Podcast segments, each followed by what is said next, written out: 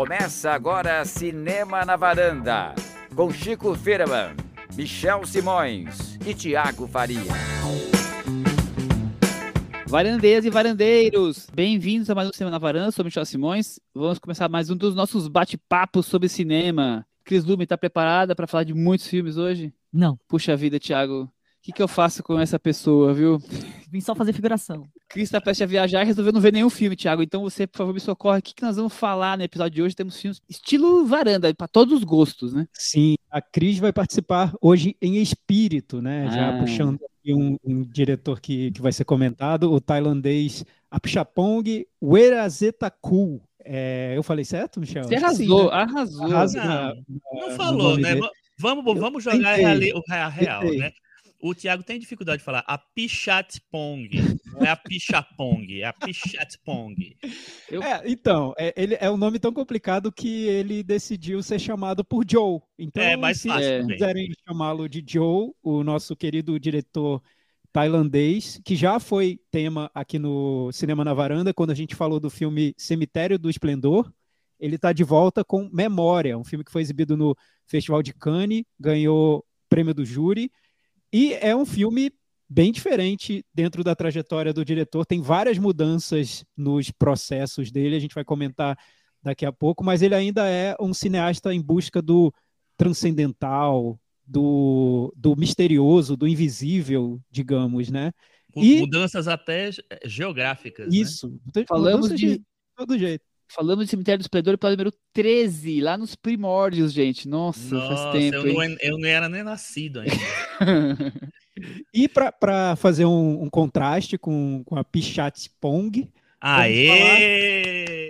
sobre um diretor que também é muito querido pelo Festival de Cannes, o iraniano Asghar Farhadi, só que ele vai por um caminho totalmente diferente do, do tailandês, que é mais um caminho realista, de, de comentário sobre a sociedade iraniana. Ele está de volta com o filme Um Herói, que também foi premiado no festival e também foi prêmio de júri. Foi isso, Michel? Eles competiram em- na mesma comp- competição lá em Cannes, né? Eles dividiram ou foram prêmios de júri diferentes?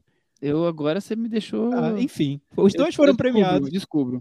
Daqui Sim, a pouco. Os dois foram premiados no, no Festival de Cannes. Além deles, nós temos um filme espanhol, argentino, e que esse eu vou deixar o Chico falar, resumir para mim. É, esse filme é o filme Competência Oficial, ou Concorrência Oficial, ou Competição Oficial. A, a Star Mais não decidiu muito bem qual é o, o título em português, né? No Brasil, desse filme. É um filme que participou do Festival de Veneza do ano passado e que tem três das maiores estrelas do cinema latino, né? Penélope Cruz, Antônio Bandeiras e o Oscar Martinez. E é um filme que, é, que fala sobre o processo do cinema, os bastidores, uma comédia interessante e divertida. Muito bem, então acho que a gente terminou, né? Vamos pro Jardim da Varanda? Acho que a gente já falou Vamos. dos filmes todos, já tá resolvido. Vamos, também acho. Muito bom. Bom, só para não deixar aí a, a informação do Thiago sobre os prêmios, o Um Herói ganhou o Grand Prix em Cannes e o Memória ganhou o prêmio do júri. Quer dizer E que os o- dois divididos com outros filmes também. Sim, mas o Grand Prix é mais, é mais cobiçado, digamos assim, tá? É, ma- é mais maior. Então, Mais então, maior Michel, é, explica então para os nossos ouvintes, o Grand Prix será, seria o quê? O segundo, O segundo lugar? prêmio mais importante do festival, só perde O para prêmio de pau. júri seria o terceiro lugar? É, mais ou menos isso. Talvez Então, o, o, o Asghar Farhadi para o Festival de Cannes está na frente do Memória do Apichat. Exatamente, naque, naquela turminha dos jurados, né? Vamos começar com a memória do Joey. Eu não vou mais arriscar falar esse nome, vocês já falaram bastante, eu vou, vou manter ele aqui. O filme, é primeiro trabalho do, do Joey com a Tilda Swinton, e eles foram simplesmente para a Colômbia, seu Thiago Faria. Foram, foram trazer essa Tailândia que o Joey filma agora na Colômbia, é isso? É, o, o curioso no caso é que o Apichat Pong ele, ele sempre fez um, um cinema muito é, focado em alguns temas, em alguns aspectos da, da cultura tailandesa, da Tailândia mais rural, da, dos, do, do que seria o, o, o, que, o que existe no, no invisível dessa realidade tailandesa, né? O que não é normalmente retratado quando, quando se fala sobre, sobre esse assunto.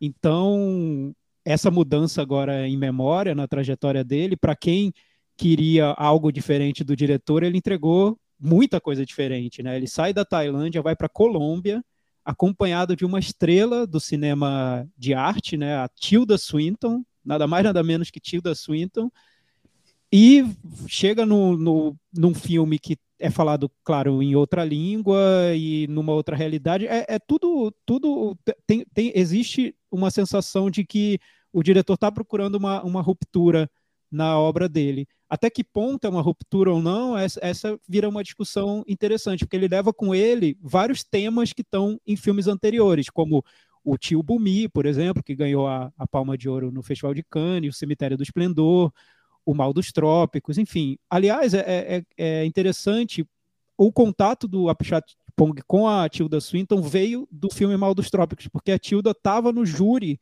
que deu um prêmio no Festival de Cannes para o filme dele. Então, daí que começou a relação entre os dois, que culmina agora no, no Memória. Um filme que está estreando nos cinemas, vai ser exibido logo mais na MUBI. Chico, um filme sobre espiritualidade, sobre natureza, sobre frações do tempo, memórias, morte, tudo que o, o já trazia, mas com ângulos diferentes, né?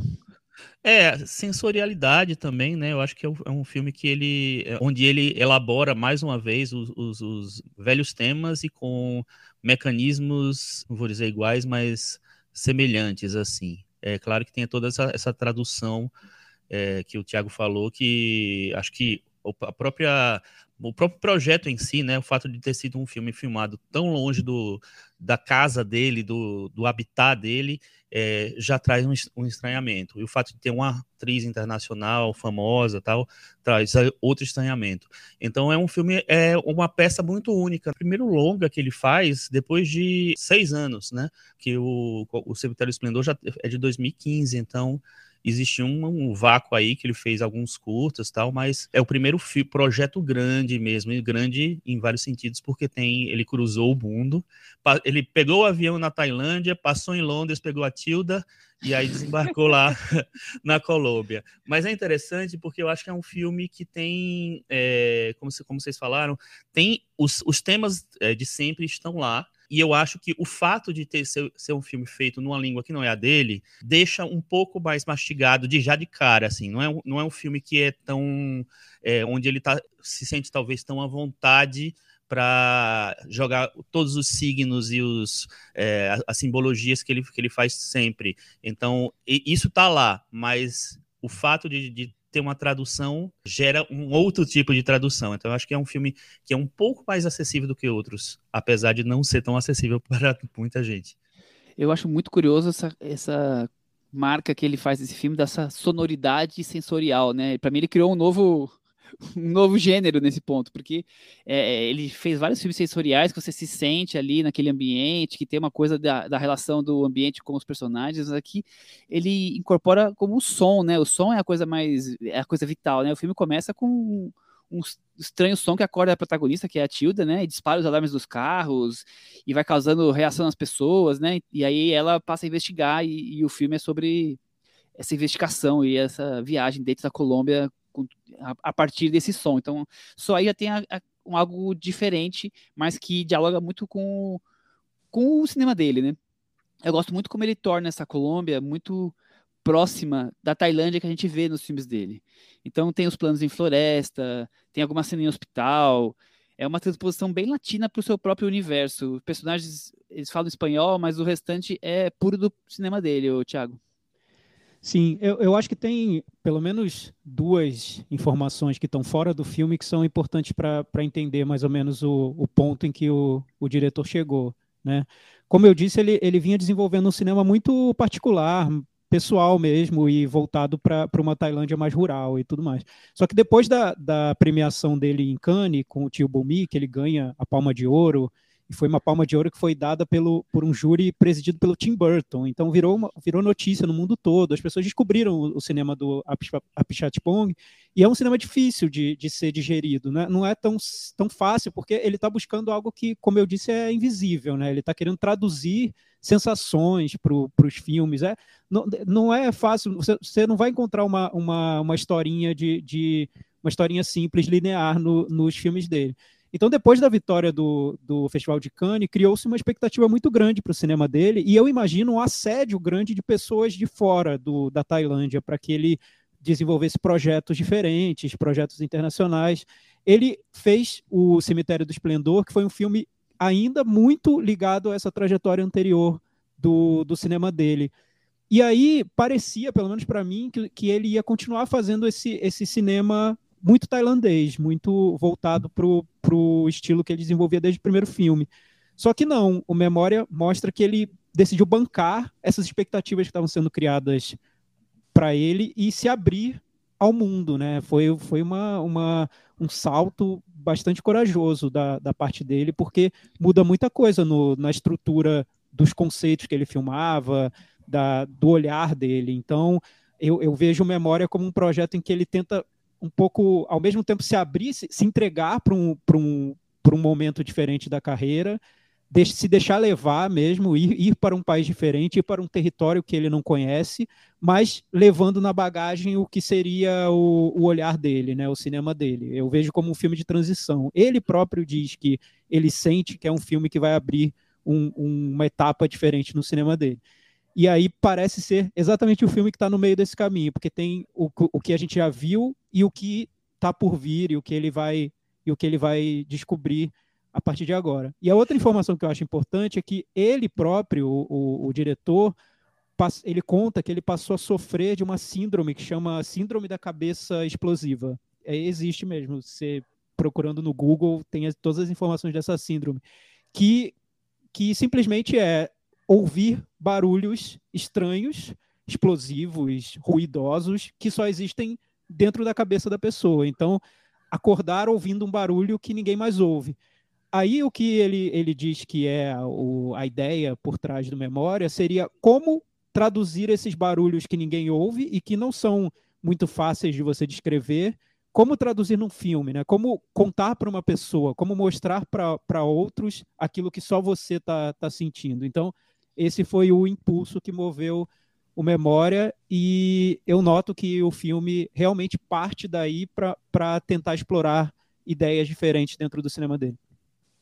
É, eu acho bem interessante as, as, duas informações, porque eu acho que realmente assim, tem uma, uma negociação muito grande dele, do autor, a Pichatpong, é, com essa, esse circuito maior que se abre para ele.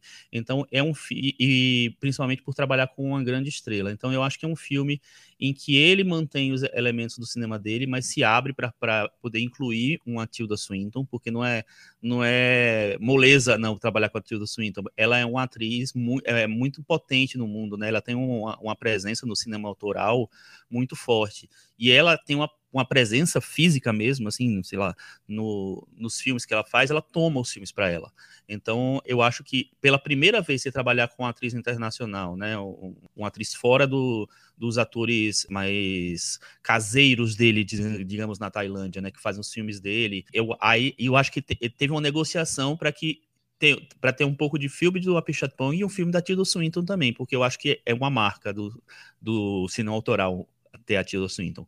Fora isso, eu acho que, voltando para esse, ponto de. Eh, esse verbo, né, tradução, que a gente usou várias vezes aqui para falar da, dos, dos, filmes do Apichatpong e desse filme especificamente, é muito notável, né, quando, quando o filme é sobre traduzir um som. Né? Como o Michel falou mais cedo, os filmes do, do Apichatpong têm essa sensor, sensorialidade muito forte, e nesse filme ele traz essa sensorialidade para, para o, o tema principal, né?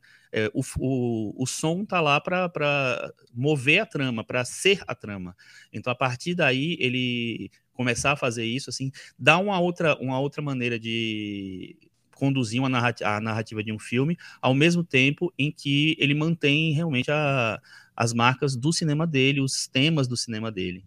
É, eu acho que é um filme, um filme de transição com certeza, é, mas é um filme que vai apontar para onde ele vai depois, eu acho. É, eu acho legal que pegando no caso de tudo que vocês falaram, porque é um filme de transição, mas, é, mas acho que também é um filme de ele é, arriscar, né? Ele sair do, do universo que ele conhece sem perder as origens, mas tentar coisas diferentes. Então, ele, além de usar uma grande estrela e, e filmar fora com outra língua, né? Isso, esse, fazer essa mistura é uma, uma maneira dele se. É, qual é a palavra?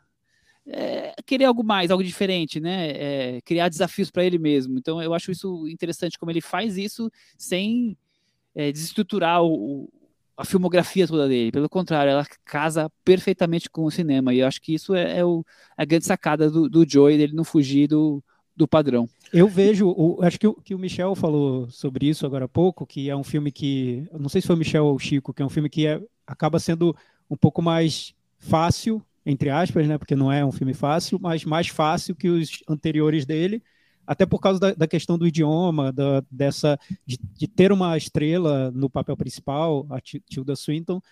E eu concordo, eu vejo sim como um filme que ele até tenta tornar tudo mais claro, assim, olha, é, esse é o cinema que me interessa, é, é, é, isso que eu faço, porque os filmes anteriores dele, ele, eles pareciam que, que eles não queriam fazer cerimônia para identificar o que era delírio e o que é realidade, o que é sonho e, e, o, que, e o que é o dia a dia dos personagens. Não, estava tudo misturado e isso pode, podia causar um estranhamento grande em quem estava vendo, né? Muita gente achava que, que era estranho, que era bizarro aparecer do nada, no meio de uma floresta, um, um personagem sobrenatural, de olhos brilhantes, enfim. Nesse caso do Memória, ele já parece que tenta dar mais um, um mais portas para que o espectador entre no cinema dele, de uma maneira não tão não tão bruta, digamos assim, é, não, não tão direta como era nos filmes anteriores. Então você tem a personagem da Tilda Swinton, que, é, que o espectador reconhece imediatamente, ela, enfim, é um rosto conhecido, ela está num cenário urbano da, da Colômbia, sentindo algo que, que seria uma, uma condição de saúde, uma condição física. Então, assim, é um filme que, que é, é, é fácil entrar nele, o que eu acho interessante, e aí, e aí eu vejo como um filme que está muito ligado ao cinema que o Apichat Pong já fazia, é que ele pega essa personagem, pega o espectador e leva para o lugar onde ele bem entende. É um filme que sai de, de algo que é de fácil reconhecimento, de um, de um, de um cenário, de um ambiente, de, um, de uma personagem que, que é palpável e vai para o transcendental e beijo e tchau. Assim, ele não, não, não quer também deixar o espectador muito seguro também por muito tempo. E o filme tem no meio dele, no meio da, do, da trama, uma, uma transição que era muito comum nos filmes anteriores do, do Apichat Pong, de construir uma trama que parece que está indo para um lugar muito seguro e no meio do, dela tem, um, tem uma ruptura que, que, que nos leva para algo misterioso. Nesse filme também tem. Quase para outro acho... filme, né? É, e eu acho que é bem radical nesse filme, até comparado com os filmes anteriores dele, porque Não, com certeza. Né, nos filmes anteriores dele, você tinha essa divisão da trama e, e, parecia que ele reconstruía a trama na segunda metade. Nessa, nesse filme, a segunda metade é quase um, um transe mesmo. Ele não, não, não tem nenhuma pretensão de construir nada muito muito é, de, de, de fácil compreensão, né? Que, que o espectador consiga seguir tranquilamente. Ou você embarca na, na, no transe, ou, ou você vai achar que o filme se perdeu, que o filme foi por um. Por, é, que, que o filme abandonou a personagem, abandonou a trama. Enfim, então eu vejo o, o diretor fazendo o cinema que ele fazia, só que com algumas adaptações, com, com, algum, com, algumas, com algumas diferenças, com algumas transformações, mas ainda muito muito focado naquele, naquela ideia de do que seria o, o, o, cinema em que ele acredita, né? Eu li que ele foi para a Colômbia, chegou lá, percebeu que como a equipe não ia entender o que ele estava falando e ele não ia entender o que a equipe estava falando, ele disse: "Ah, gente, é, cuidem aí do filme então, cada um faz a, a sua parte e vou, vou, vou pela primeira vez ceder o, o, processo para vocês, e aquilo para ele deu uma sensação de liberdade muito grande, é o que ele conta. Só que o filme que eu vejo é muito um filme dele eu noto o, o Upshot Pong no filme inteiro, principalmente na segunda metade. Para mim é, é tá Mais claríssimo ainda, que é um é. filme dele. Então, é realmente é, é, é interessante saber que ele fez um filme para para se entregar a uma aventura diferente, para mudar, para se transformar, mas no final ele acabou fazendo um filme do Upshot Pong. Eu concordo demais com o que você falou. Que você falou. Eu acho que tem to, to, aqui, toda a estrutura que a gente já viu em outros filmes dele. Eu acho que o Mal dos Trópicos é um, talvez seja o maior exemplo é, dessa mudança no meio do caminho. É, acho que é uma mudança diferente, mas é uma mudança. Acho que é, a tradução também se deve uh, por conta da língua, por conta da tilda. A tilda, por sinal, tá, tá é, mais tranquila, vamos dizer assim, né? Porque a Tilda, quando você, a gente sabe que quando ela quer ser muito exagerada, isso aqui, ela vira uma caricatura, né? E aí, muitos filmes recentes aconteceu isso. E nesse filme, não, ela tá super suave ali, entrando naquele, naquele clima, naquela atmosfera ali.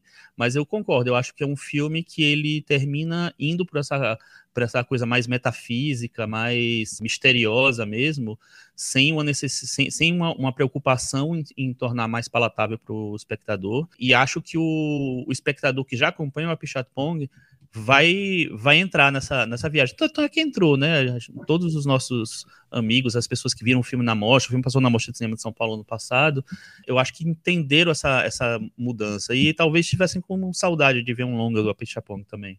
É, comigo foi, a sensação que eu tive foi essa, Chico. Quando chegou a segunda metade, eu pensei, nossa, ufa, que bom, a Mas assim, claro, é, é, a interpretação de alguém que gosta muito do cinema dele, que acompanha os filmes, enfim, que, que, que sentia falta dele.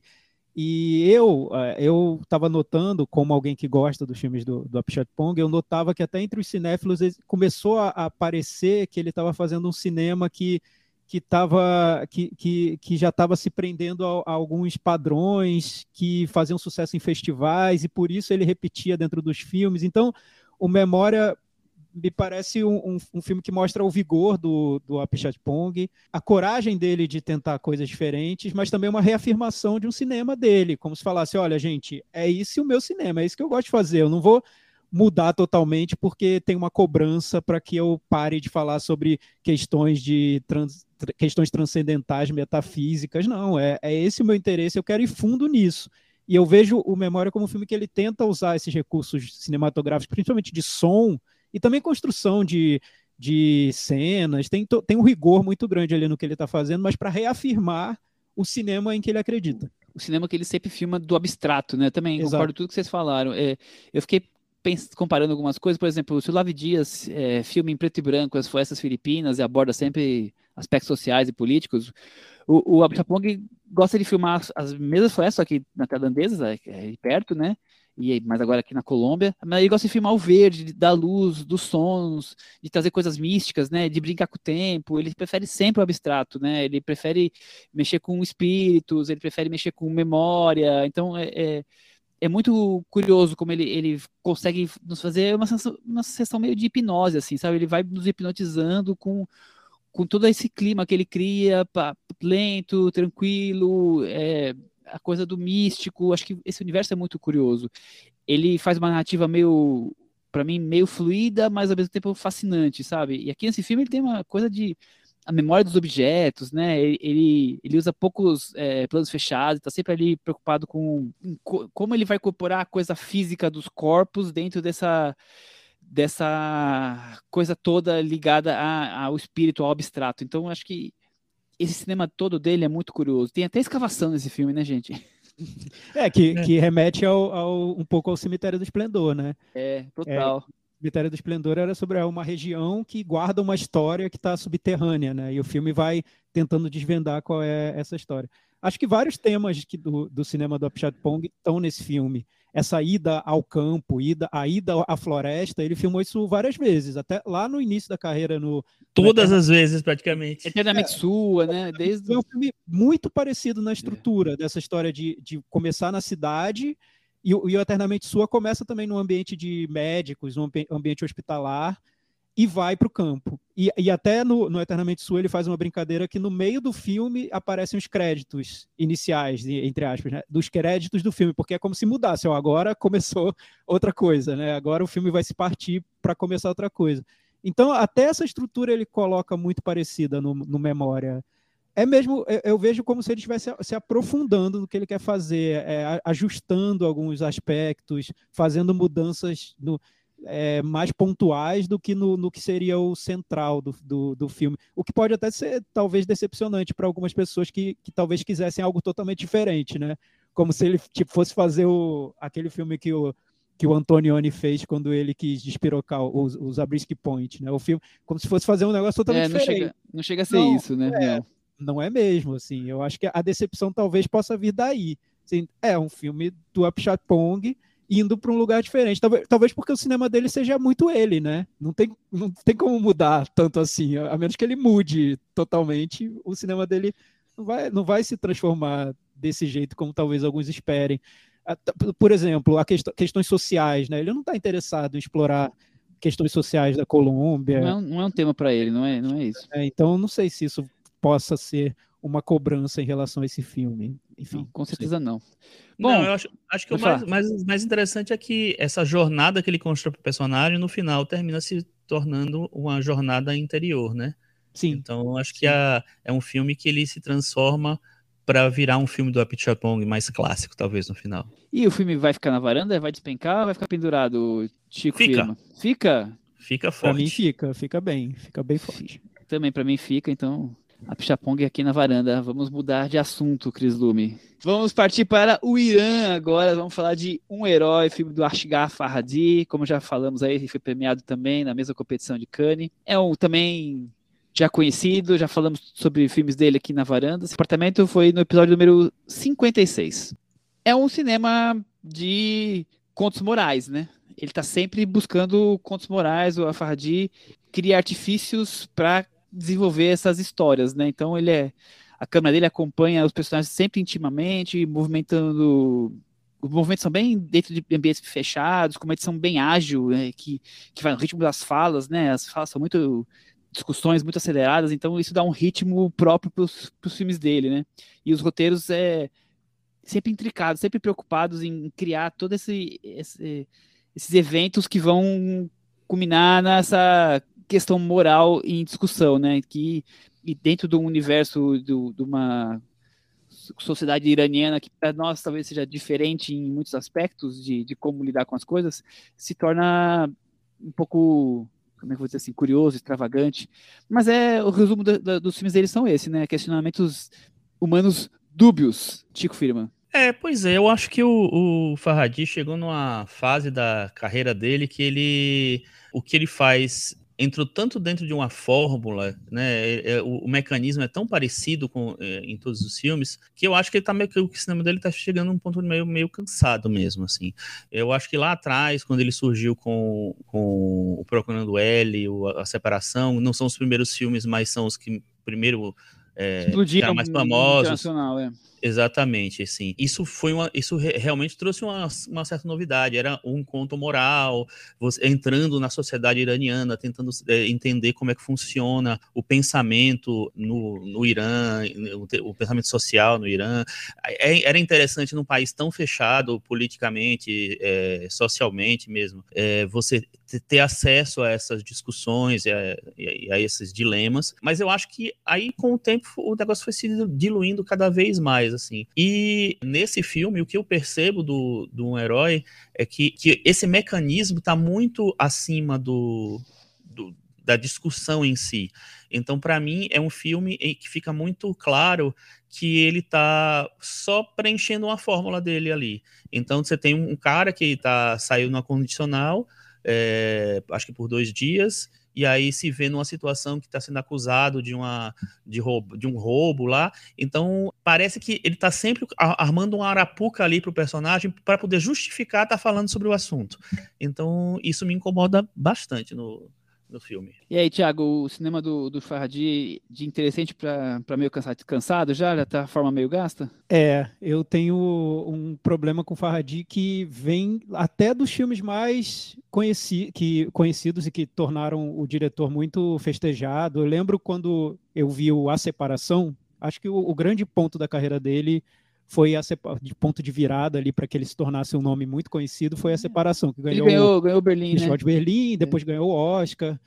E eu lembro quando eu vi a separação é, que estava sendo muito elogiado como um filme iraniano premiado e a gente tem aquela imagem do cinema iraniano ligado a diretores como o Kiarostami, o Mac Malbaf, enfim, é, to, toda essa trajetória de, de cineastas que a gente acompanha que fazem, faziam um cinema muito ligado à, à realidade iraniana de um jeito cru, de um jeito sem, sem retoques, sem, sem truques, né? Um, muitas vezes tinha o, o, truque, mas o truque estava muito mais ligado à, à, maneira como os filmes eram captados, à, à, à, estrutura cinematográfica dos filmes, do que às tramas dos filmes. Enfim, é, é, é, é complexo, mas foi, foi, só uma tentativa de resumir qual era esse cinema iraniano que eu tinha na cabeça quando eu vi a separação. E a separação me pareceu um filme tão diferente do desse cinema iraniano que eu gostava, que eu acompanhava, porque era um filme que o, todo o conceito dele estava na trama, no roteiro, e a maneira como ele era filmada, filmado me parecia muito como algo genérico mesmo, algo até hollywoodiano, no sentido de, de um. como se fosse um thriller hollywoodiano, um, um episódio de série de TV. Eu lembro que a, que a câmera é muito tremida. Eu não, eu não conseguia ver um diretor, um cineasta filmando. Eu via a trama, via as questões morais, o, as reviravoltas, os dilemas que os personagens enfrentavam naquele país, dilemas pessoais e tal, mas eu me perguntava que diretor é esse, né? Ele, ele filma desse jeito, ele vai continuar filmando desse jeito, é, é de uma maneira muito pragmática que eu não conseguia ver no cinema iraniano que eu gostava, que eu acompanhava. E os outros filmes dele só foram me confirmando isso. Então eu pensei, olha, ok, Asghar Farhadi para mim é, uma anomalia no cinema iraniano, ou é um cinema iraniano mais comercial que eu nem me interessava muito, mas que se tornou muito conhecido, muito famoso por causa das tramas, né? Por causa da, das histórias que ele estava contando, por causa da maneira como ele construía isso que o Michel falou, como esses esses contos morais, né? Essas discussões sobre é, qual personagem está certo ou está errado numa determinada situação, como a justiça do país enfrenta uma realidade de um personagem, enfim, é tudo trama, né? Em nenhum momento, e engraçado, eu nunca vi uma discussão sobre o Farhadi que fosse sobre o cinema do Farhadi. Assim, vamos discutir o cinema do Farhadi, como ele filma. Nunca vi, assim, nunca existiu essa discussão que eu te, eu nunca passei por essa discussão. Talvez tenha existido, mas eu nunca vi. Assim, como ele coloca a câmera, como, como o tempo que ele dá para os personagens, a maneira como ele enquadra, enfim, o, aquilo que a gente falou sobre o Apichatpong agora, de todas essas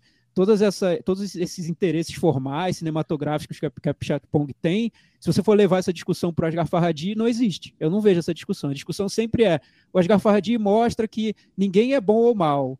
O Asghar Farhadi mostra que a sociedade é maniqueísta. O Asghar Farhadi mostra que a lei pode ser injusta. Então, é tudo trama, né? A gente não está falando sobre sim, cinema, sim, a gente está falando sempre. sobre trama sempre. Mostra então, que o cinema pode ser maniqueísta. É, então, mostra que, a, que a, não tem cinema, né? Quase, assim. Não existe cinema. A gente está falando sobre historinha, a gente está falando sobre a trama, e é como se o, se o, o, o cinema do Asghar Farhadi pudesse ser resumido numa coletiva de imprensa sobre o filme. Ele chega para falar sobre o filme e diz, olha, fiz um filme Um Herói, que é um filme sobre como a sociedade exige que as pessoas sejam 100% boas para que sejam consideradas heróis da sociedade. Como isso é um absurdo, porque as pessoas têm um lado bom, têm um lado mal, tem um lado que é honesto, tem um lado que é mentiroso, o ser humano é complexo e é esse o meu filme. Então pronto, esse é o filme Um Herói. Agora, vale a pena ver esse filme? Esse filme exibe alguma coisa cinematograficamente? Acho que é essa a pergunta.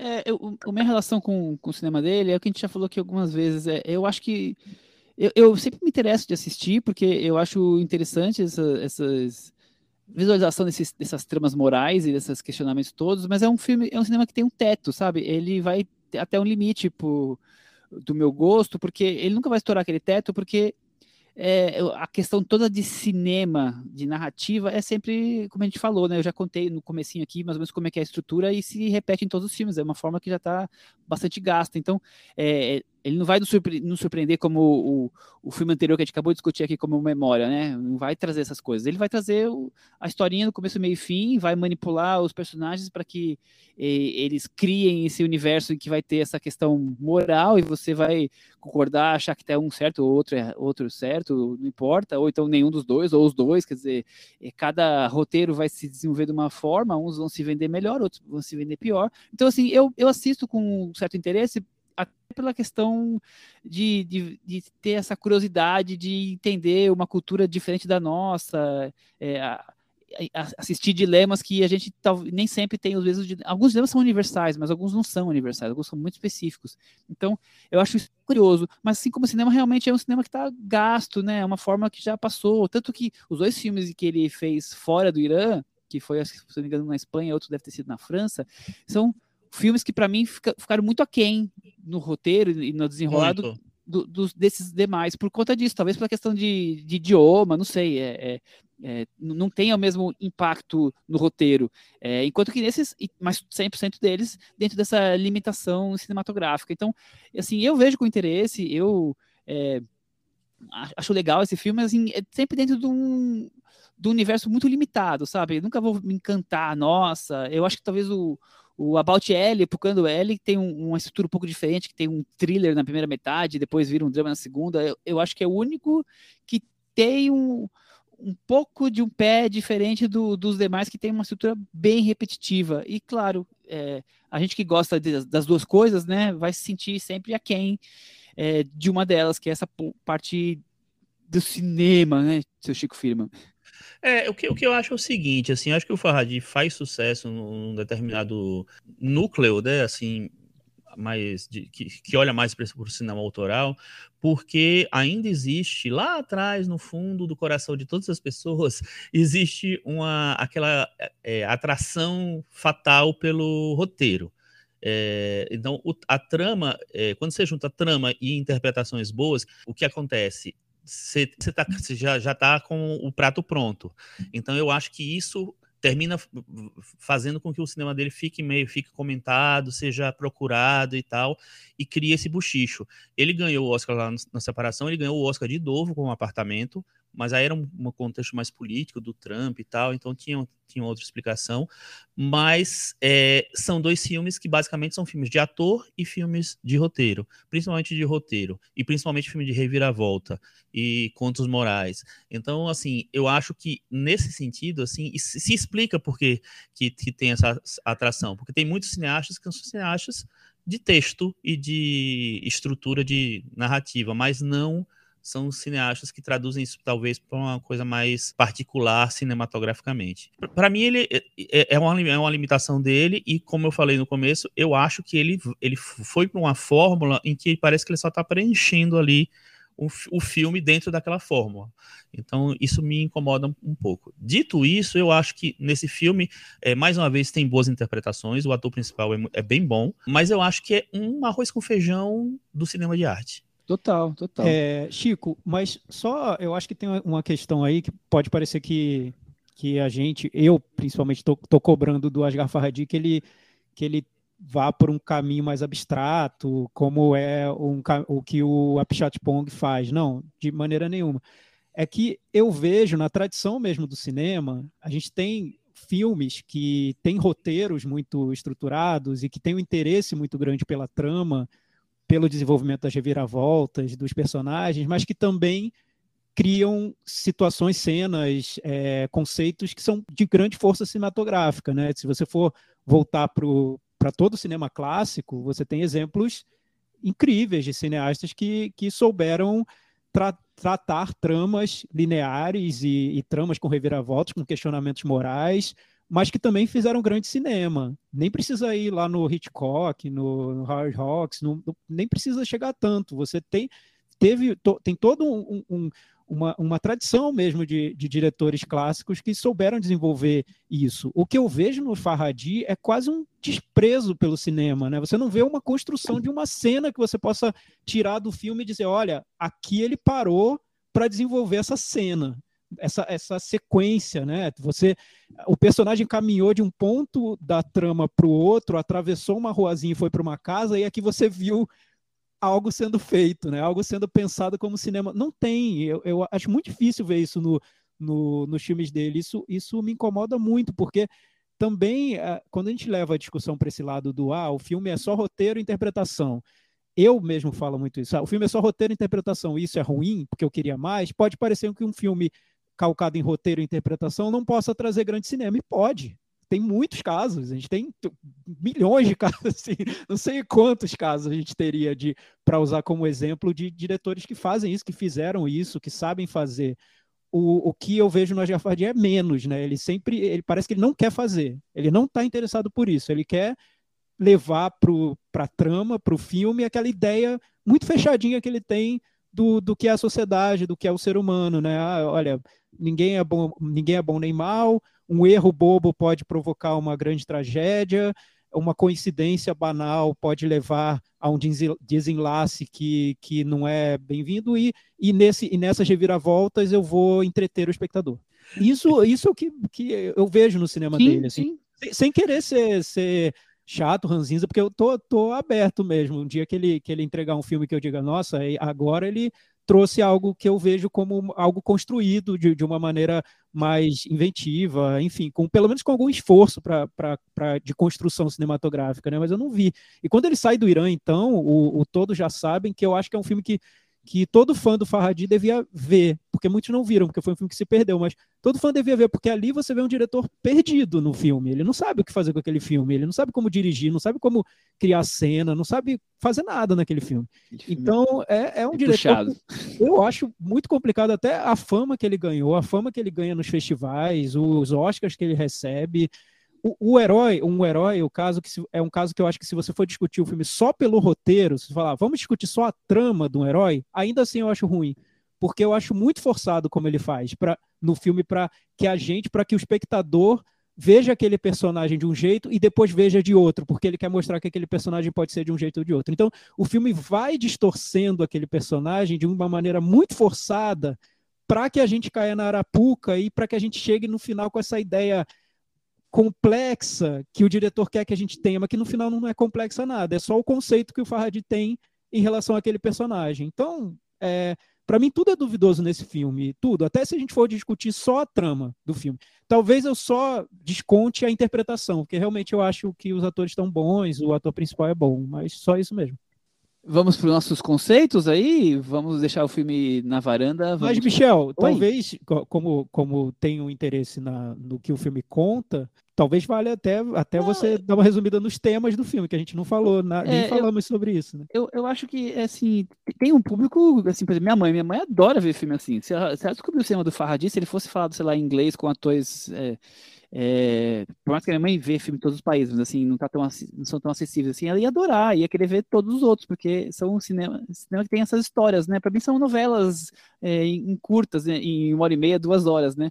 Mas basicamente a história é sobre um, um cara, como o Chico falou, que está na prisão, precisa pagar uma, uma dívida, não consegue pagar, então ele, ele ganha um benefício de ficar fora da prisão por uns dois dias, né? Para tentar convencer o credor a retirar a queixa. E aí a coisa se, se desenvolve e vai ficando fora de controle, né? É isso, Thiago. É, ele, ele consegue o, o, dinheiro de, de uma maneira, mas depois ele, ele se Hum. arrepende do que ele fez e esse arrependimento acaba viralizando e transformando ele num herói. É isso, né? Numa pessoa Isso. virtuosa. Exatamente. E, enfim, o errado vira ele- certo pra, pra- na visão da. É, ele, ele vira esse- essa pessoa. Eu, eu acho um tema atual mesmo, porque a gente está num, num momento em que é, se busca sempre o, o, o virtuoso, né? O, a, a pessoa boa que vai ser aplaudida, e ainda mais num, num, num ambiente de redes sociais e tudo mais, a, a pessoa que, que por aquela boa ação vai virar um símbolo. Então, mas depois de ter feito aquilo, aquela boa ação, a pessoa não pode mostrar uma fraqueza. E o filme é, é- é basicamente sobre isso. É isso, Chico Firman. É isso, cai. Caio, o Chi- o- o- você derrubou o filme na varanda. A Cris até deu risada aqui, até acordou. Eu vou deixar ele pendurado pro, pro Thiago de- terminar de derrubar. Não, eu derrubo, derrubo bastante mesmo, feio, assim. Eu Acho que é um filme para, enfim, para essa, essa coisa de ah, é, é- é interessante, é curioso a trama e, e como ele desenvolve o personagem, a historinha que está sendo contada. Legal, mas procura ali ver se tem uma cena que você vai achar bem construída e que vale a ser lembrada, e aí você me conta depois. Cris, derrubamos um herói da varanda. Mais um. Pois é, não, já não chega os da Marvel.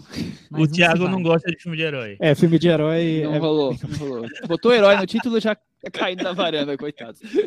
Ah, Vamos partir então agora para uma. Depois de duas estreias dos cinemas, vamos partir para um filme que está em streaming. Competência Oficial, o filme da dupla de argentinos Mariano Com e Gaston Duprat. A gente falou sobre eles com o Cidadão Ilustre, talvez. Os primórdios também, já faz um bom tempo. Nós gente- falamos do Cidadão Ilustre? Eu acho que a gente falou, falou, Falou. sim. Ah, falamos. Episódio falou. 76. Fizemos, falamos um pouquinho de cinema argentino e falamos sobre Cidadão Ilustre. É uma dupla que eu gosto bastante, os filmes sempre me interessam. é, e tá aí juntas de novo, competindo em Veneza dessa vez. E eu acho que eles chegaram num, num nível. É, mais ou menos que a gente brincou com, com o Apchapong, é, um nível de, de holofotes um pouco maior. E aí estão trabalhando com grandes astros. Eles já faziam filmes sempre com o, o Oscar Martinez, né? É, o Cidadão Ilícito, inclusive, é o Oscar Martinez, o, o personagem principal. Mas agora eles já estão com Penélope, com Antônio Bandeiras, quer dizer, já conseguiram astros latinos, falam espanhol, mas que estão até em Hollywood, né, Chico? Isso, e é interessante porque os, os atores, né? É o, basicamente os três são os, os atores do filme, né? Os outros são todos muito pontuais. Participações é, especiais, né?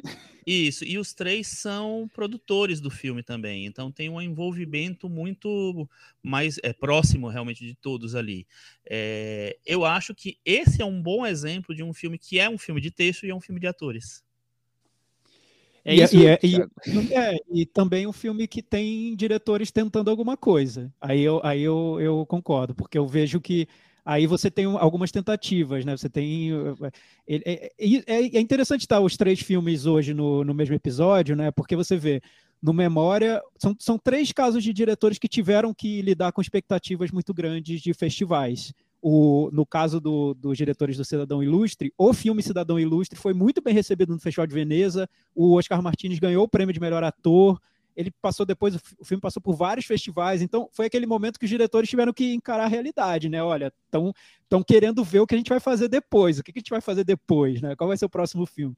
No caso do, do Apichat Pong, ele foi para a Colômbia e, como a gente disse, conseguiu manter o, o coração do cinema dele, mesmo experimentando várias coisas.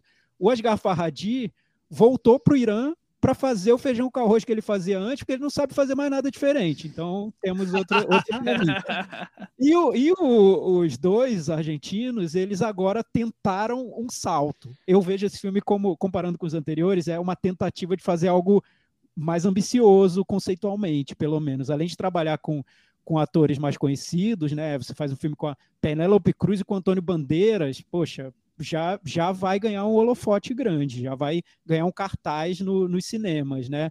Foi exibido de novo no, no Festival de Veneza, tinha uma expectativa grande, e eu vejo também um filme que eles querem lidar com grandes temas, eles querem falar muito sobre a, o processo criativo, a construção da arte, o que está envolvido nesse processo, o que o, tanto, tanto a, a, influência de um produtor, a influência do, de quem dá o dinheiro para bancar o processo, como a influência do, de quem cria o, o a, a, estrutura de um filme, que seria o, o, o cineasta, quanto o trabalho dos atores. Então, é um filme que eu acho que tem uma, uma ambição conceitual muito maior que os outros filmes deles, apesar Com de certeza. ter temas que estão, relacionados ao, ao, que eles Com certeza. antes. Então, aí você vê um filme que é de texto e de ator, como seria o filme do Farhadi, mas que você tem uma ambição de, de uma ambição cinematográfica muito maior, né? Algo até, que até visual, né? É, o Farhadi nem tentou isso ainda. Espero que ele nem não tente, porque ele não vai conseguir, mas ele nem tentou, assim. Tem, tem algo que os diretores estão querendo e que eu acho até que se aproxima de um outro filão de cinema de arte que e principalmente de um certo diretor que se eu trouxer o nome dele aqui para a varanda, eu vou ser jogado hum. à fogueira. Então não vou trazer, mas assim, hum. essa, esse cinema de arte que fala sobre a própria arte, que quer que quer até ser muito ácido com, com o processo criativo, com os artistas, enfim, com as curadorias, os produtores. É esse o cinema que esses diretores estão querendo fazer. Se eles conseguem ou não. Fala logo. Vamos discutir. Fala logo o nome desse diretor aí. Não, não vou. Eu vou evitar. Não, vou evitar não, a fadiga. Não, ah, Muito bem. Acho que até o final da conversa essa história, esse nome sai. Ah, é, eles sempre fazem comédias, né? Comédias dramáticas. É, e, e, acho que eles sempre, de alguma maneira, trazem alguma vertente das artes, né? Então, por exemplo, O Homem ao Lado é sobre arquitetura. O Sadão Ilustre é um escritor. É, tudo bem, tem no meio um documentário que eu já indiquei ele aqui sobre fazer churrasco, que tem tudo a ver com um resumo político da Argentina, mas aí, aí não. Tudo bem, pode ser arte da culinária, né?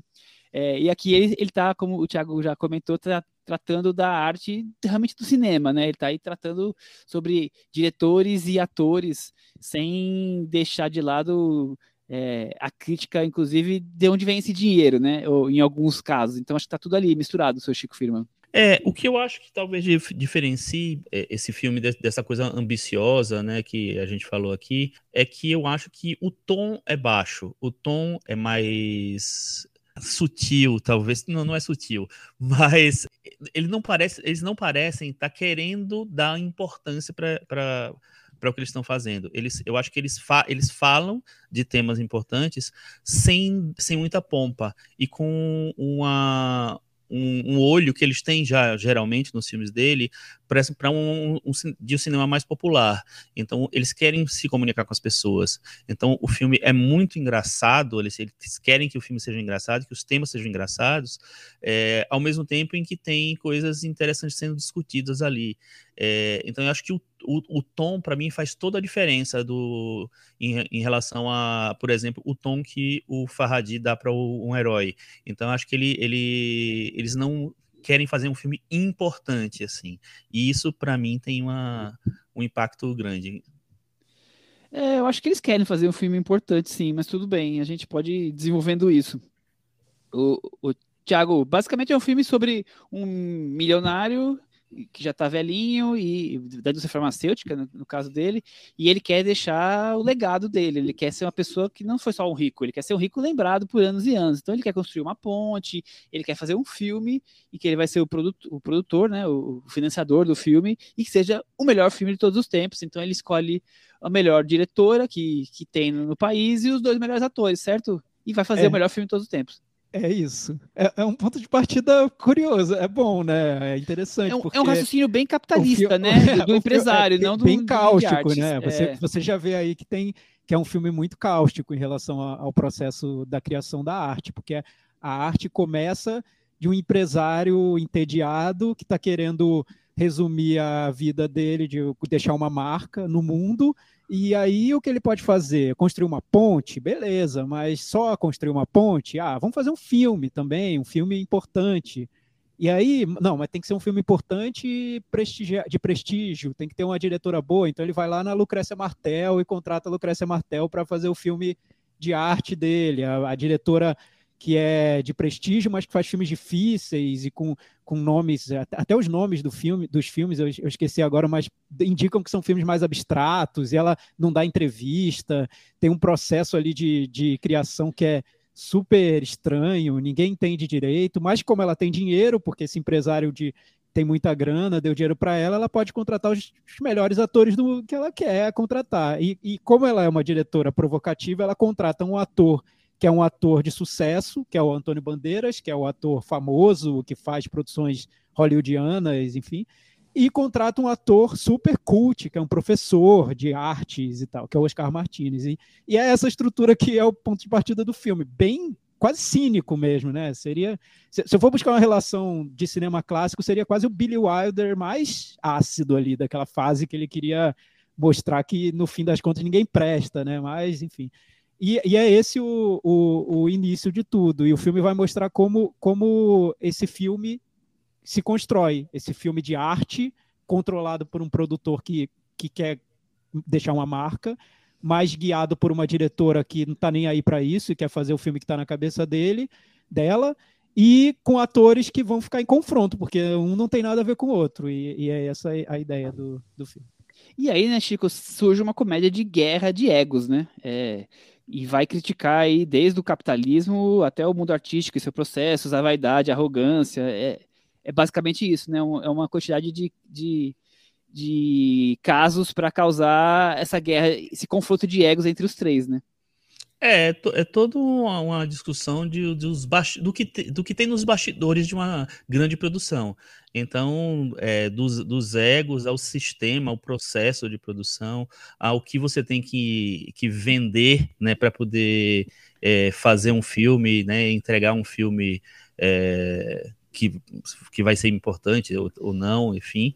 Quando eu, quando eu falei de. Eu acho que o tom ajuda, é porque eu acho que eles, eles tentam fazer um, um filme que se comunique com o público, é, um público maior mesmo. Ele, claro que ele é ambicioso no que ele quer falar, assim, mas eu acho que o, o jeito que eles criam a trama, eu acho que é, é o diferencial para mim. Eu, eu, eu me diverti demais com o filme, eu acho que os três atores estão ótimos, não me deu uma, uma certa é, empolgada com o cinema espanhol, que nem sempre me empolga tanto assim. Eu acho que é um filme que ele, ele se comunica muito bem e ele é muito sei lá, eu acho que ele vai, ele vai certo nas, nas piadas, na maneira como ele faz as críticas e joga o, o, o ácido dele ali na, na, em cada situação, em cada aspecto da, da produção de um filme. Eu também me diverti bem, achei algumas situações criadas ali bem curiosas, mas também acho que é um filme que é, tem um roteiro todo preocupado em, em desembocar na, na, na, no plot twist final dele lá e tudo mais. Eu acho que tem uma, um esforço ali de construir isso, mas acho que o, o caminho, para mim, é agradável. Eu, eu, gosto de ver essa excentricidade é, em choque, o, o ator que é todo é, sou pura arte, é, é, sou humilde, sendo que ele é extremamente arrogante, e o outro que é mulherengo, é, tudo grandioso, tudo é, é, é superlativo, né? E sou talentosíssimo, sou famoso, tenho 5 mil prêmios, então, e no meio disso tudo, uma, uma diretora que a gente pode sonhar com uma Lucas Martel de alguma maneira, só que, claro, exagerada também, né, Tiago? Acho que é, é essa estrutura desses três, e como o Chico falou, o filme é os três o tempo inteiro, praticamente, e tem cenas assim que eles são super próximos, tem cenas que são super distantes, quer dizer, ele vai brincando com essa coisa do, do processo. É, o, os atores eu acho que estão muito bem, principalmente a Penélope Cruz, para mim foi uma revelação a atuação dela. Eu acho que ela está numa fase que é muito boa, depois de ter vindo do Mães Paralelas, que ela está muito bem. Mas nesse filme eu acho que tem um negócio diferente na atuação dela, como ela constrói algo que talvez ela nunca tenha feito, num tom diferente. É uma personagem que tem que ser exagerada, como você disse, né, Michel? Porque ela representa a diretora de arte, o, a, cineasta autoral, né? Tem o filme tira sarro um pouco disso, mas ela também tem que ter uma, uma, uma carga humana muito forte. Ela tem que tem que ter os dramas dela. Não, não, não pode ser só cínico, senão o filme perde o sentido. E eu acho que a Penélope Cruz carrega isso no, na personagem. Nem, nem, vejo tanto o Antônio Bandeiras fazendo isso no personagem dele. Ele leva mais de um jeito seguindo o que se espera. Mas ela, eu acho que faz. Acho, acho que ela consegue. Eu gostei muito da atuação dela. So, sobre o lado do, do, humor do filme, eu, eu acho que funciona. E até para um público que está fora dessa realidade do cinema, que é um problema que outros filmes que tratam desse tema não conseguem resolver. Que são filmes que falam muito para a turminha dos festivais e não conseguem se comunicar para fora dela, dessa turma. Esse filme eu acho que consegue, porque ele transforma tudo, ele, ele vai para um humor mais simples quando, quando ele precisa ir, e depois ele volta para algo que seria mais específico desse universo do, das artes, do cinema, para falar com esse público mais específico. Então ele fica fazendo essa. Ele fica oscilando de um jeito que, que funciona, pro, que, que, que torna. não torna o filme muito fechado dentro do, desse, desse, desse público, né? O que eu acho que ele não, não cons consegue, que eu, aí eu vejo como problema do filme, é que eu acho que os diretores estão tentando ser mais ambiciosos como cineastas, então em vários momentos do filme, o filme quase para na trama para ter cenas mais elaboradas, sequências mais criativas, então tem uma, tem uma cena de, de um ensaio que é, que é mais clara nesse ponto da construção visual, que é uma cena de um ensaio, de um beijo, que tem é numa sala grande com vários microfones e aí Sim. os atores vão se beijar, enfim, eles param o filme para fazer essas cenas que são mais artísticas, né, dentro do filme. Tem vários momentos que isso acontece. E isso me parece muito esses diretores que vão para o Festival de Cannes e ganham a palma de ouro, né, com essas cenas mais criativas e com essa crítica ao mundo dos artistas do universo da, da arte. Então, nesse ponto, acho que o filme não consegue carregar as ambições dele, não, ele a, o peso é muito grande para os dois diretores ainda, acho que eles não, não dão conta parece, eu até prefiro o Cidadão Ilustre, porque me parece um filme que é mais coeso e, e até mais simples na maneira como ele quer, ele quer desenvolver o, o que está acontecendo com os personagens. Mas tudo bem, os diretores estão tentando ir por fazer uma outra coisa, um cinema mais ácido, mais frio, mais analítico, enfim, construído formalmente. Tá bom. Só, só acho que eles ainda não conseguiram e que isso ainda pesa sobre o filme. Isso ainda não destaca os diretores. Então, é, parece que eles estão ainda sub, eles viraram sub diretores que fazem isso e que são premiados. Eu não sei se esse seria um caminho até saudável para a carreira deles. Vamos não sei. vamos ver os próximos que vem, né? Os próximos filmes, com Sim. certeza. É, vamos. Ah, eu, go eu gosto mais desse. Você gosta mais desse? eu, eu gosto com... mais desse. Porque eu, eu acho que esse, esse filme, apesar de, de ele ter talvez ser mais ambicioso no, nos temas. Eu não sei, não sei nem se eu digo se é, que é mais ambicioso, porque o Cidadão Ilustre também acho que é um filme ambicioso, porque ele fala dessa coisa é, de, de, esquecer a origem e tal. Acho que ele tem uma, uma. de negar a origem, sei lá, e aí ao mesmo tempo ter que lidar com isso de novo. É, eu acho que ele tem uma. Ele não é tão simples quanto parece. E esse filme, para mim, ele não é tão complexo quanto parece. Ele é, eu acho que ele é um filme muito popular. Eu acho que o Thiago citou o Billy Wilder no, no começo da conversa. Eu acho que é bem por ali, assim, sabe? É claro que não vou comparar. O Billy Wilder é um dos maiores gênios do cinema, principalmente do cinema desse tipo de cinema, né? Do cinema de texto. É, enfim, o, é, eu acho que ne, nesse. Para mim, o, o, que me cativa mais nesse filme é assim, que é, é, tudo. Por mais que tenha essa cena do beijo, também eu achei um pouco chata. É, mas por mais que tenha esses momentos, eu acho que o filme ele consegue ser tão coeso nas, na, nas, nas escolhas dele, tão é, forte em cada em, é, mas da simplicidade que eles, que eles encontram para poder fazer aquele retrato, para fazer a, aquela caricatura, porque todos os personagens são um pouco caricatos e tal. É, e concordo muito que a Penélope Cruz é, é a, a grande atriz do filme, mas eu acho que todos estão bem. Não sei, eu gostei demais do filme, veria de novo, inclusive hoje. eu, eu, eu gosto de, da carreira deles, que eu mais gosto é um que é só do Duprá, que é o Minha Obra-Prima, que tá até no Netflix, que é sobre um pintor. Eu falei do, das artes, né? Nesse caso é sobre um pintor.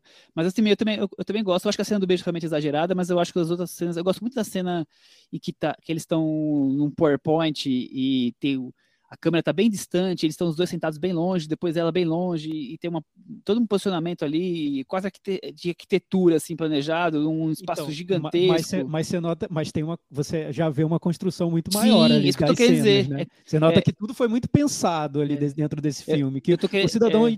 cidadão ilustre, eu, eu concordo que não é tão simples assim na, na estrutura da trama, mas assim é a volta de um escritor premiado né? para uma cidadezinha que não tem nada, né? E que ele vai lá ganhar, eu não, não lembro tão. Ele vai ganhar o prêmio, o prêmio, ele vai ganhar um prêmio da prêmio de cidadão ilustre da cidade. É, né? exato.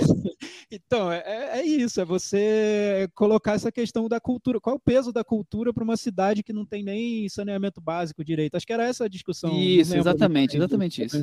Mas era isso, né? Era bem a volta, o retorno. O cara ganha o prêmio na Europa e, e volta para a cidadezinha onde nada acontece lá da Argentina.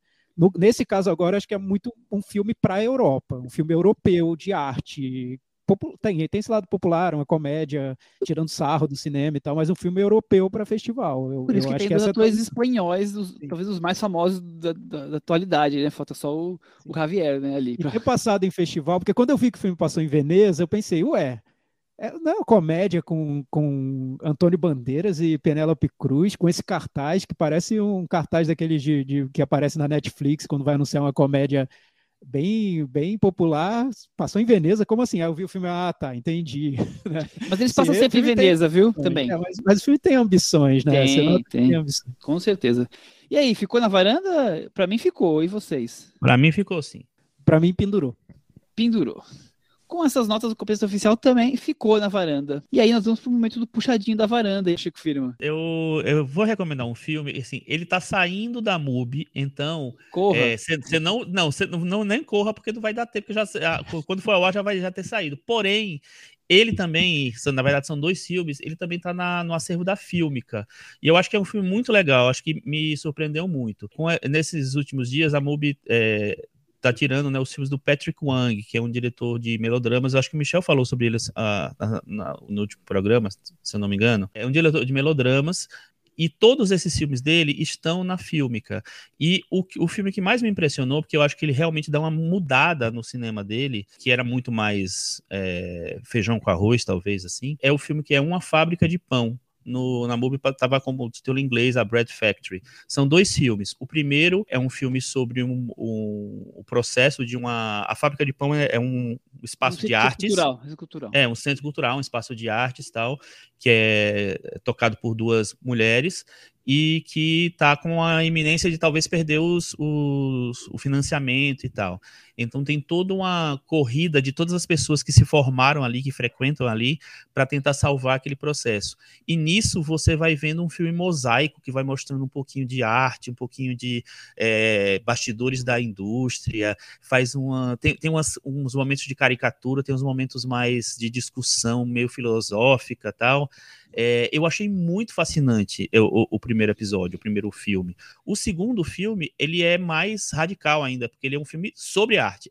Ele é um, Ensaios, é um filme... filmagens, Ex né? Tem exatamente. É, é, sobre o, as atividades daquele lugar. Então ele vai mudando de, de, é, de chave, né? A cada momento você vai mudando de chave para apresentar o que, o que é, é, proposto ali, o que é feito ali, o que é criado ali, é, que me lembrou, no conjunto, esses dois, me lembraram um pouquinho, não tem nada a ver, mas me lembraram por causa desse bastidor do, dessa coisa artística, o The Souvenir 2, que infelizmente ainda não está disponível no Brasil, mas que é um filme muito Já interessante. Tá, tá para alugar, viu, viu, Chico? Ah, é? Olha, tá então.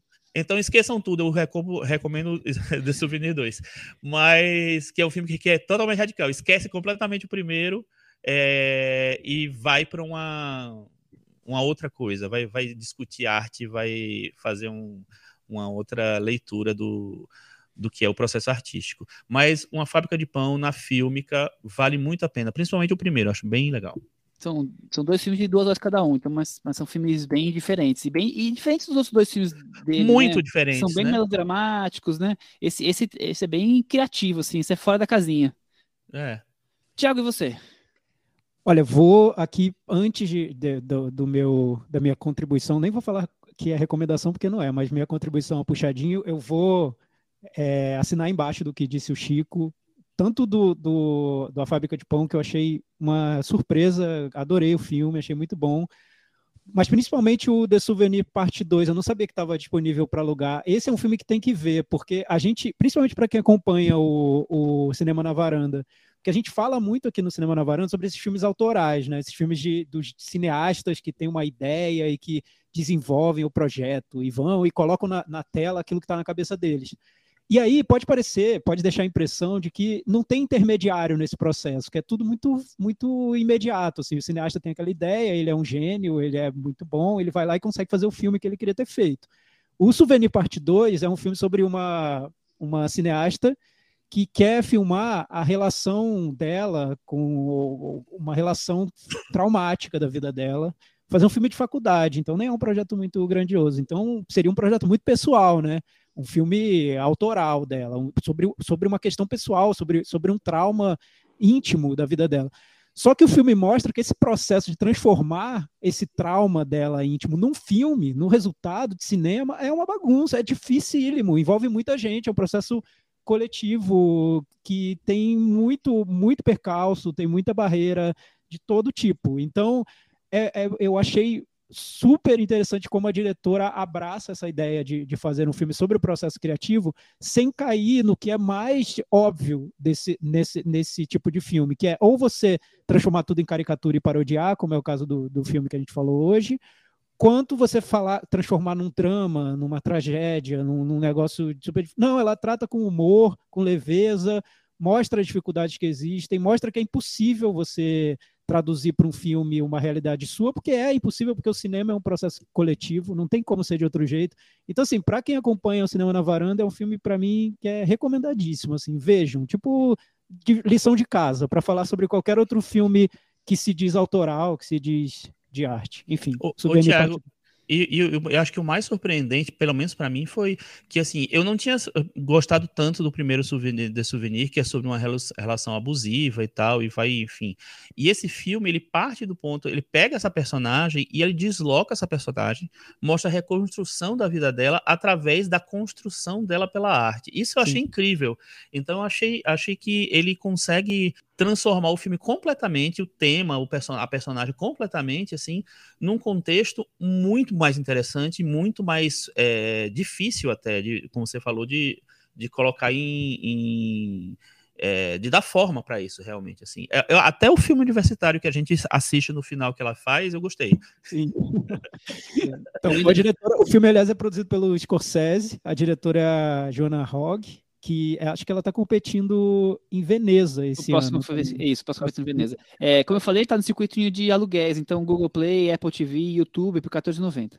É, na Claro Vídeo também. É, tem, tem um circuito aí. É, e quando, e quando chegar em algum streaming, talvez a gente traga aqui para varanda, sim, né? Pode sim. ser eu não ideia. vi ainda, então eu não posso Tá, colaborar. E, a, e a, a protagonista é a Honor Swinton Byrne, que é a filha da Tilda Swinton. A Tilda Swinton faz a mãe dela, por sinal, no filme. Ela não é muito boa, não, na verdade, mas, a, mas assim, isso se perde no filme. É, É, o não- filme não é muito precisa, maior. não É. precisa. E a trilha sonora é muito boa do filme também. Tem, uma, tem umas cenas com, com música é. que são muito boas. É, então, só vou citar, porque eu acho que. É, e- como eu vi esse filme, eu me submeti a isso. Eu É, não quero ter visto também, à toa. Eu também, eu também. Então eu quero usar isso de alguma já, maneira. já sei que você vai falar também. É, até para não parecer que eu perdi tanto tempo da minha vida por nada, é o, o grande lançamento da Netflix desse ano. Não sei se vai ter um lançamento tão grande em termos de orçamento, de ambição comercial, que é o Agente Oculto, The Grey Man, dirigido pelos irmãos Russo, que foram os diretores do, do filme, dos filmes do Capitão América da Marvel, o Guerra Civil e o Soldado Invernal. Eu não lembro se eles fizeram, acho que eles fizeram, outros Fizeram filmes da Marvel. Vingadores, fizeram, né? Fizeram Vingadores? É, fizeram. Fizeram os dois Vingadores. É. Os Os dois dois Vingadores. últimos. é. Então eles foram para Netflix fazer é, que se- que seria o filme de, de ação, espionagem, um, um- se- quase vamos lá, um novo James Bond, talvez, Talvez forçando um- muita barra. Talvez um novo, como é que chama aquele do Matt Damon? Um Identidade novo Born. Identidade Dead Born, Born, talvez. tá certo. Com, com a passa longe. participação, com o elenco ilustre, né? Tem a nossa queridíssima Ana de Armas, que elenco tá sempre né? na Netflix. Elenco fixo Netflix, né? Ana de Armas, Wagner Ana de Moura. Armas, Wagner Moura, tem o Chris Evans fazendo o vilão.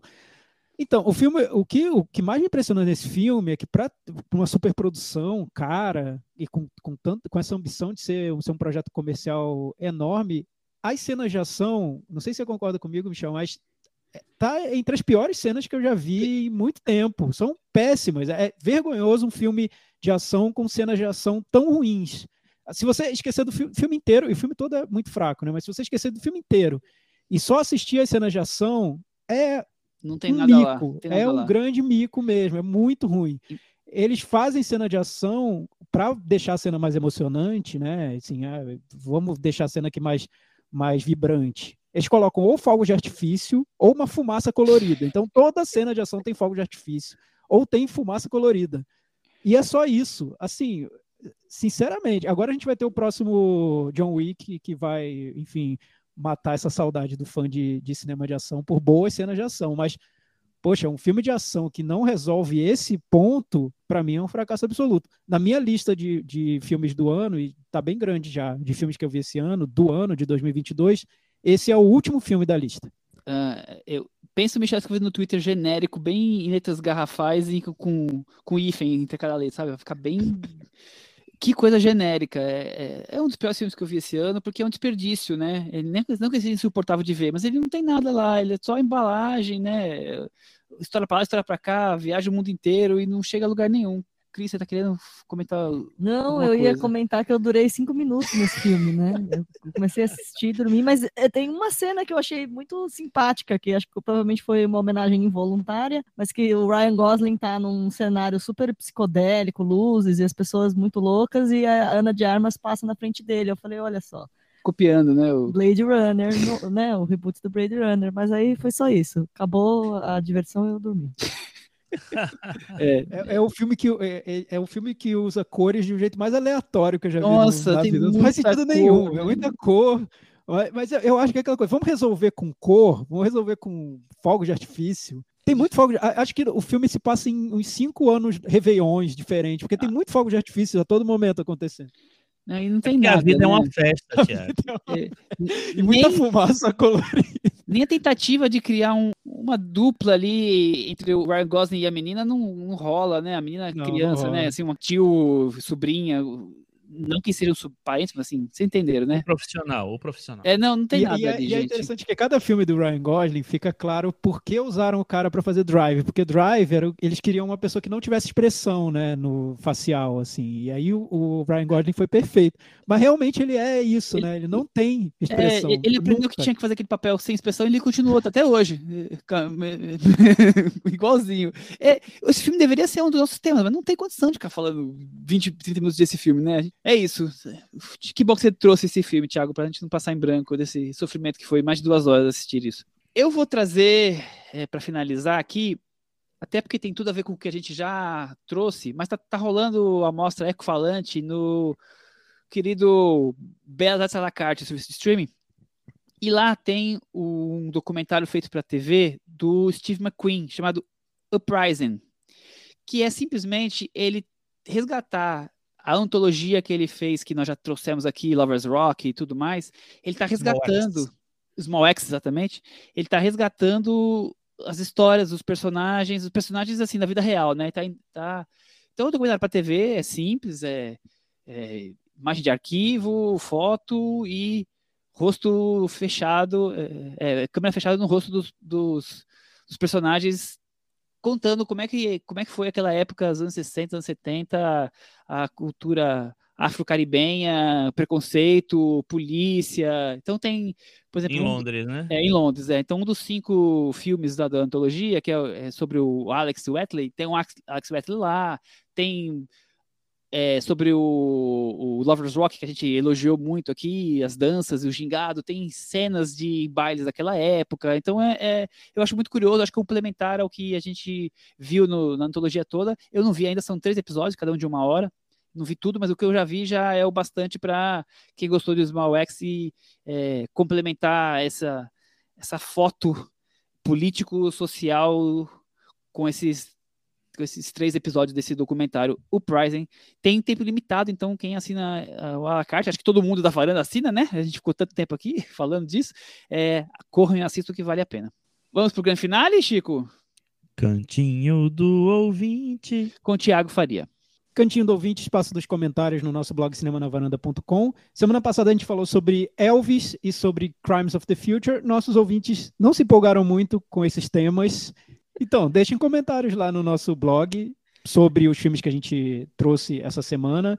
A gente falou sobre Memória da Puxapong, falamos sobre Um Herói, sobre concorrência, competência oficial, competência, competência oficial, oficial é. competência oficial, ou sobre o Agente Oculto, se vocês quiserem falar sobre ele. Deixem comentários para a gente que são sempre legais. Querem falar sobre séries novas de TV, tudo vale.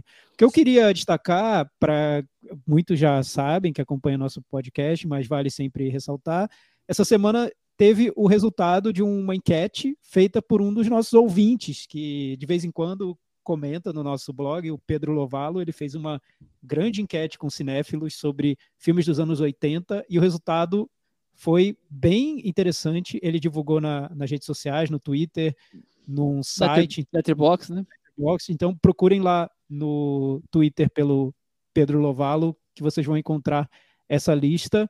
Eu imagino que o Chico e o Michel tenham participado. Sim. Vocês gostaram do resultado? Achei curioso o resultado. O primeiro filme, eu, com certeza, deve ser o filme favorito do Chico. É, mas achei curioso, tem filmes diferentes ali, tá bem diversificado. E eu tô descobrindo vários filmes que eu nunca tinha visto. Alguns que eu. Nossa, ficou em terceiro, um filme que eu nunca vi. Eu até assustei. Como é que eu não vi aquele filme, que é O Dinheiro do, do Bresson? Bresson. Nossa, maravilhoso, né? Essa foi uma falha foi, de caráter minha. Aí você foi, foi atrás e viu? Não, não, não deu tempo ainda. Ah, tem que. Mas, mas eu vou atrás, com hum. certeza. Um Tiro na, no Escuro do De Palma é um dos meus filmes favoritos da vida. Foi meu primeiro lugar da lista, com certeza. E é, ganhou, né? Ganhou. E, e é, eu também tô com o Michel. No, do, da, do 100 mais lá, tem 26 que eu não vi. Então. A lista vai tem ser legal. 700 e poucos filmes, eu só vi um terço. Fiquei. Não, não que eu vou ver todos, mas assim, eu achei. Nossa, o pessoal trouxe filmes que eu não conheço. Muito É. bom. É, e é, e é sempre bom. A gente- né? A gente é- falou que são os melhores dos anos 80, não é isso? Sim. melhores dos anos 80, sim. E, e- e é. Eu, eu vi uma, algumas polêmicas acontecendo por causa da, da lista. Eu acompanhei pouca coisa sobre a repercussão, não tive muito tempo, mas eu vi algumas polêmicas sobre que a, que a lista teria muitos filmes obscuros, muitos filmes que muita gente não viu. e que não tem os Vai filmes mais assistir. populares dos Vai anos assistir, 80. né? Vai, vai É, assistir então, eu acho, é, eu acho assim, tudo bem reclamar, mas é legal ver primeiro, né, os filmes, tentar correr atrás, se abrir a esses filmes, ter a curiosidade de, de ver o que o que está lá na lista, pelo, pelo menos os, os principais, né, que não, que, que não foram vistos, para depois chegar às conclusões, assim, ah, poxa, vi o dinheiro do Bresson e nossa, que filme horrível, que filme chato, é, o ET do Steven Spielberg é muito melhor. Tudo bem, aí você viu pelo menos, né? Porque chegar à conclusão de que ah, porque tem muito filme que eu não vi, a lista é ruim, ou não- tem muito filme que eu não vi, a lista é pedante, porque a minha bagagem resume o cinema dos anos 80. Não, né? Acho que é interessante se abrir a esses filmes. E é bom ter dica de filme, ainda mais no momento que é fácil ter acesso a filmes, né? Os filmes estão aí em vários lugares, é fácil ver. O mais interessante que eu acho é ter as indicações, saber quais filmes valem a pena, né? Por onde eu começo, quais filmes eu vejo. Então, de perspectiva, né? eu acho que vale super a pena pegar essa lista, dar uma olhada nos filmes que, que você não viu, tentar ir atrás, pelo menos para descobrir. Se você achar o filme insuportável, veja 20 minutos, só para ver qual é a cara dele, como ele foi feito. Acho que tudo isso vale a pena. A curiosidade é, é algo que move quem gosta de, de cinema, né? Sempre foi assim. Os, os, o, quem gosta de cinema e não tem o mínimo de curiosidade vai ficar vendo o, o de sempre, os filmes que estão sendo exibidos no cinema e que têm grandes bilheterias. E, então, é muito pouco, né? É uma dieta muito pouco nutritiva, eu acho. Estamos aqui para trazer nutrição, né, Cris? Você tinha alguma coisa para falar? O Thiago falou sobre lista, então eu lembrei aqui de fazer um comentário também que tem a ver com, com lista, porque como vocês viram essa semana eu não consegui ver filme nenhum, mas a gente foi recebeu uma, uma marcação aqui no Instagram bem curiosa. É, vocês conhecem a série da Netflix De Volta aos 15 com a gloriosa Maísa Silva, com Não. a Clara Castanho e tal? Estreou no começo desse ano e é baseado no livro de uma autora teen chamada Bruna Vieira.